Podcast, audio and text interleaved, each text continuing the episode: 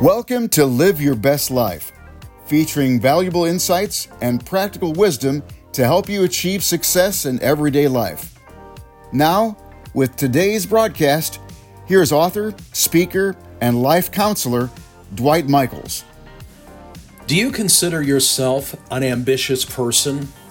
Being ambitious is having a strong desire to achieve something. One of the most wonderful advantages anyone can have is the freedom to explore possibilities with their gifts and their talents. So many people throughout history have pursued their passions with a strong determination to succeed.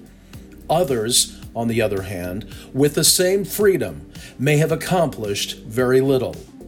The Bible makes reference to this in Proverbs chapter 29 verse 18 which says, "Where there is no vision, the people perish."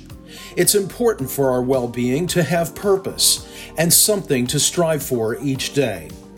Anytime we set out to accomplish anything, we will find that life is full of distractions and voices that say to us, go this way, or no, go that way, trying to divert our focus. I've also heard the final words of a dying individual who looked back on their life with regret, saying, I wish I would have done more.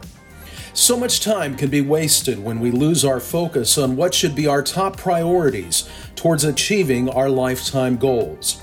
Have you ever considered what the distractions are in your life? Many people have good intentions on a Monday, but by Wednesday, they still have shown no progress. This can lead to disappointment when goals are not achieved in the time frame a person is hoping for due to a lack of motivation and falling prey to distractions. This ongoing battle has caused some to just give up, resulting in certain death to hopes for success. Here is your focus point. Stay focused on your future by safeguarding your plans and identifying subtle distractions that have no value in helping you stay on track to achieve your goals.